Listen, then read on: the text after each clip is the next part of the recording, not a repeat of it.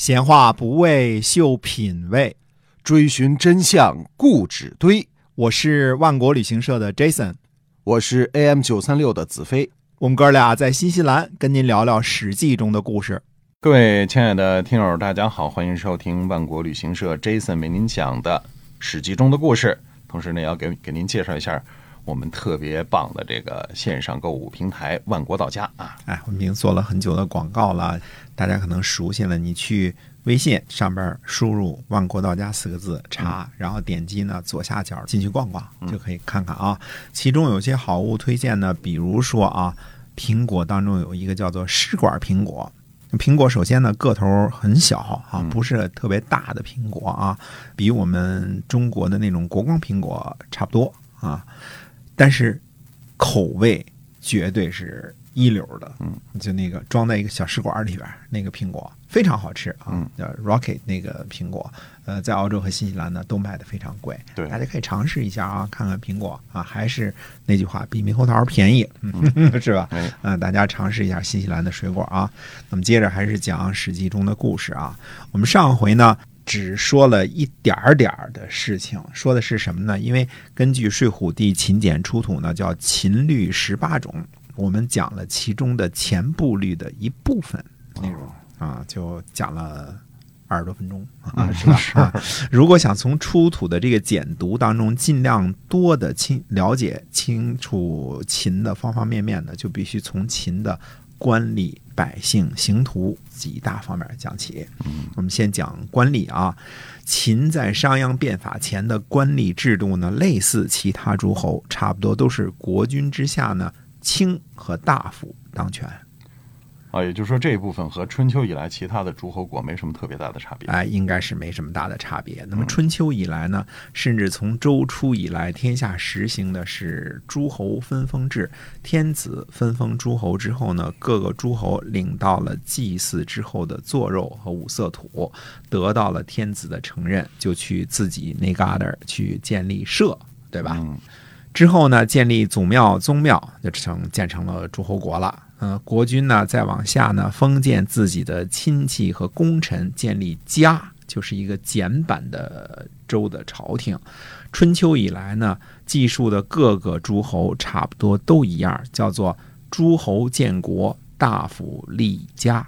那西周王室的管理模式进一步的复制和裂变，是吧？是的，而周呢，靠着周礼的规定，通过谁大谁小，谁尊谁卑。继承顺位等等，设立呢大约一致的标准，维系着天下的格局。西周被灭之后呢，天子的地位起了变化，不再拥有压倒性的军队和权威，慢慢的走向了名誉性的王权。可是天下的制度呢，并没有发生本质的变化。当然，各个邦国啊，成长的历程不同，制度呢也会有稍微一点点的不同。齐国因为地理位置呢太重要，所以在春秋记事之前呢，齐国就有天子封的二国首、国士和高士。嗯，齐桓公时期呢，引入了陈国的逃亡贵族陈完，在齐国立家，担任高官。管仲呢，很可能是出身于管这个地方，不是姜氏的血脉。我们说管在今天的郑州，对吧？那么齐国的大夫之家呢，肯定不只是姜姓贵族，而晋国呢，由于晋献公的一纸命令，叫做“无序群公子”，造成了在晋国的立家大夫啊，一水儿都是功臣的情况。嗯，偏偏春秋时期呢，是齐国和晋国最先崛起和称霸的，很可能呢。和这两个国家大胆使用外姓人才有很大的关系。那么也说明呢，当时齐国和晋国呢，土地广袤，人口众多，比其他诸侯呢更具有包容性。嗯，那其他像什么秦、楚、鲁、魏、郑、陈、蔡这些老牌贵族，都是叔辈兄弟做大夫吧？呃，早期差不多都是百分百的亲戚啊，后来呢才开始封异姓的大夫。异姓的大夫呢，都是其他国家的逃亡贵族。秦国呢也差不多如此。呃，秦穆公的时候，我们知道封了什么东方的百里奚。嗯，秦国称高级官吏为庶长，其他国家呢一般把最高的爵位呢称作卿。低等的贵族呢称呼大夫啊，那么秦国呢是庶长大夫。卿和大夫的这个爵禄呢，就是世系的封地，带兵打仗、外交聘问、负责谈判等等呢，是卿大夫的主要职责。嗯呃，秦穆公时期的百里奚被秦穆公委以政务，爵位呢也只是五谷大夫啊，属于大夫一级。呃，当然可能在那个时候呢，秦的最高爵位说不定就只是大夫，对吧？另一种可能呢，就是庶长这种类似卿的爵位呢，秦国只按照血统赏赐给亲近的公族，也就是说数百兄弟。嗯嗯。那么春秋时期的主角晋国是怎么样的呢？呃，晋国呢有爵位也有官职，政治局的这个圈子是合二而一的。嗯也就是说呢，最有权力的六卿同时担任中上下三军的将和军佐。后来建立六军的时候呢，就有十二位卿士将领，其中中军将兼正卿，既是行政长官，也是军事长官。平时以正卿的身份统领群僚，管理国家；战时呢，以元帅的身份率领军队出征。那么同时呢，晋国呢还有不挂军衔儿的卿士，呃，例如我们之前呢讲过的杨楚富啊、呃应该属于这个范畴。当然，晋国肯定有很多呢不是卿士的将佐之外的军官。我们以前讲过啊，晋军呢每军当中都有军大夫、军司马、军司空和侯衍五级高级官职，正副一共是十个高级将领。嗯军大夫呢，估计是类似民政的这个司徒啊，他管理这个人员的嘛，对吧？嗯管理战士的。司马呢，管理军纪，可能还监管战车。马嘛，司空呢负责是营帐啊和道路的这个修建呐、这些个空的事情。嗯那么民事呢就是管城市建设的。侯衍呢简单负责侦察的，呃，侦察兵的将领。嗯那晋国在春秋时期可以说是最为兵强马壮的，而且他的官职也应该是比较有代表性的，是吧？哎，是的，呃，这个制度看啊，农业部长、水利部长、工业部长、畜产部长都没有入阁，对吧？啊六卿呢都兼任军事统帅，所以晋国呢是军政合一的这个高级领导层这个制度来看呢，自从西周灭亡之后呢，军事渐渐成为大型诸侯国的最重要的日常政务了，而且已经常态化了。嗯对吧？呃，其他国家呢，大体是军政合一的制度。嗯，再举个例子，比如说呢，孔夫子有宠于国君啊，这个大家都清楚啊。嗯呃，最后得到的是什么职衔呢？是司寇。看来，鲁国的司徒、司空和司马三个重要的职衔呢，应该是季氏、叔孙氏和孟孙氏兼任的。嗯，其他的诸侯呢，大体也是军政合一的，甚至包括楚国。比如说鄢陵之战的时候呢，领军的是令尹子重和司马子反。嗯。有人说呢，子反是楚国王族，也有的说呢是宋国流亡公子，但是可以肯定，也是卿士一级的将军领军，对吧？嗯。那么总结一下啊，春秋各个诸侯国呢，沿用周制，都是以国君、卿、大夫、百姓的顺序管理国家的。军事官吏呢，大都由卿大夫兼任。啊，所以这个像小霸主郑庄公就曾经是周的卿士，也就是国公丑，也国公仇也是是哈啊。那么管仲辅佐齐桓公称霸之后呢，军政合一的情况就越来越明显了。除了卿大夫之外呢，东周王室呢还有师、傅、保三个官职。呃，个人估计呢，这三个官职的设立呢是针对太子的。师和傅呢，现在区别不大，我们统称为师傅，是吧？师傅，对吧？呃，古代呢，把这两个词儿分得很清楚。保呢，就是保卫的保，这个字儿容易理解啊，容易明白。那么师和傅的区别呢？我个人理解呢，师呢主要的这个职责呢是教授太子，偏重于可能文的方面，比如说历史啊、周礼啊、诗经啊这些方面。而傅呢，主要是传授技艺的，传授太子技艺，偏重于这个动手的，比如说驾车呀、射箭等需要手把手传授技艺的这些个内容。那么这些个呢，后来衍生出了六个官职：太师、太傅、太保、少师、少傅、少保。这个我们大家都清楚啊，这什么宋啊、明啊、清啊什么的，可能都都用这些个词儿啊。由于师、傅、保都是太子身边的人，而太子呢是四位的王或者是君主，这些人呢。他们的地位呢，随着王或者国君上位而提高呢，就是非常自然的事儿了。比如说，春秋时期楚穆王的太师潘崇啊，在楚穆王上位之后呢，地位就很尊崇，他可以住太子宫嘛，对吧？这些个官名呢，嗯，说了啊，直到这个前清的时候还用呢，对吧？嗯，太保、太傅、太师什么这些是吧？一直在用哈。嗯。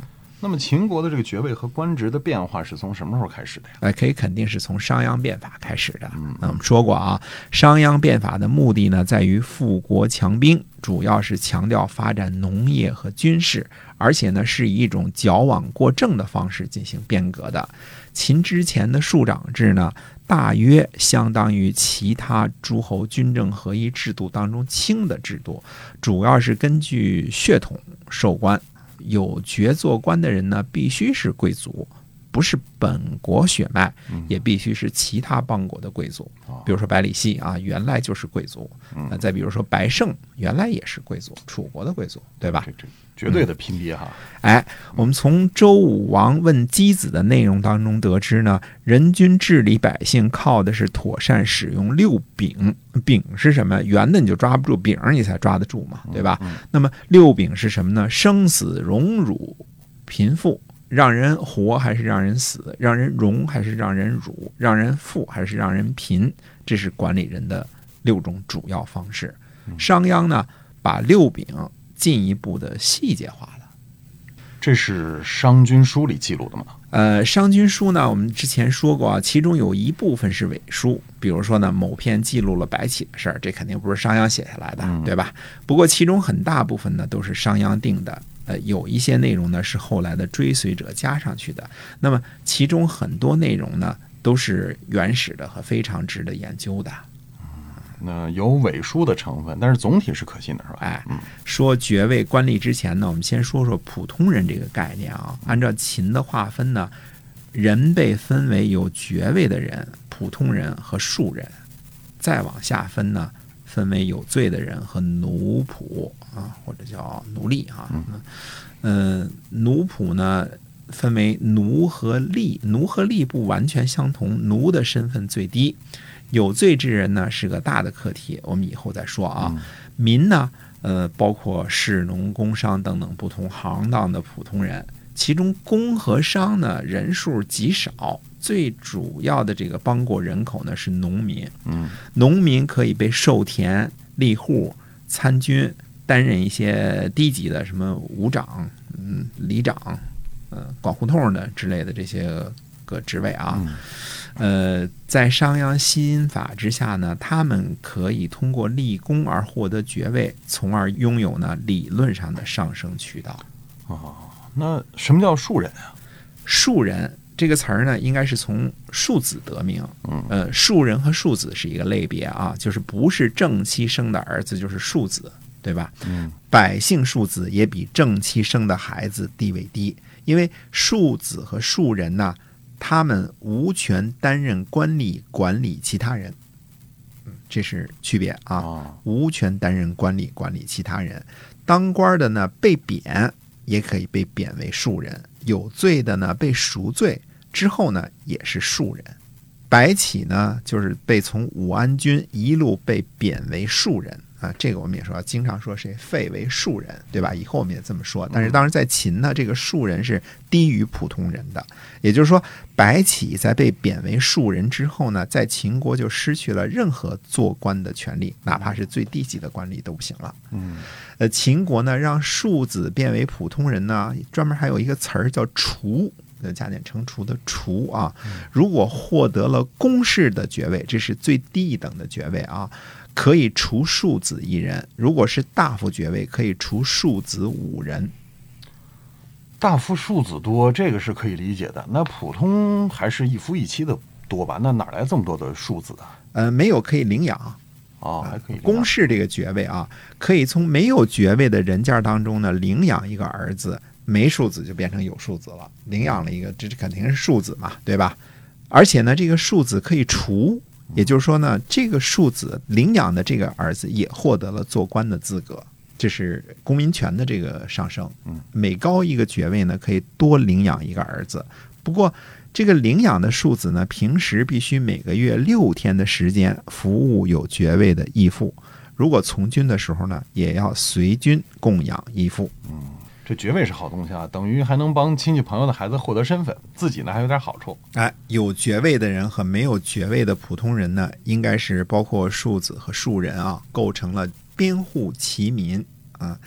再下等的呢，就是罪犯和奴隶了，他们算作贱民，不算边户民。啊，所以普通人都分为三种，那是否这个罪犯的种类就会更多呀？啊，非常多了。嗯、后面我们这个节目呢，得另外开一到两个节目，专门讲这个罪犯的问题啊。罪犯 啊，对那好像秦国是一共设立了二十等的爵位，对吧？对，从低到高呢，总共有公事、上造、簪鸟、不更、大夫、官大夫、公大夫、公称、武大夫、左庶长、右庶长、左更、中更、右更、少上造、大上造、四居庶长、大庶长、关内侯和彻侯，总共二十等。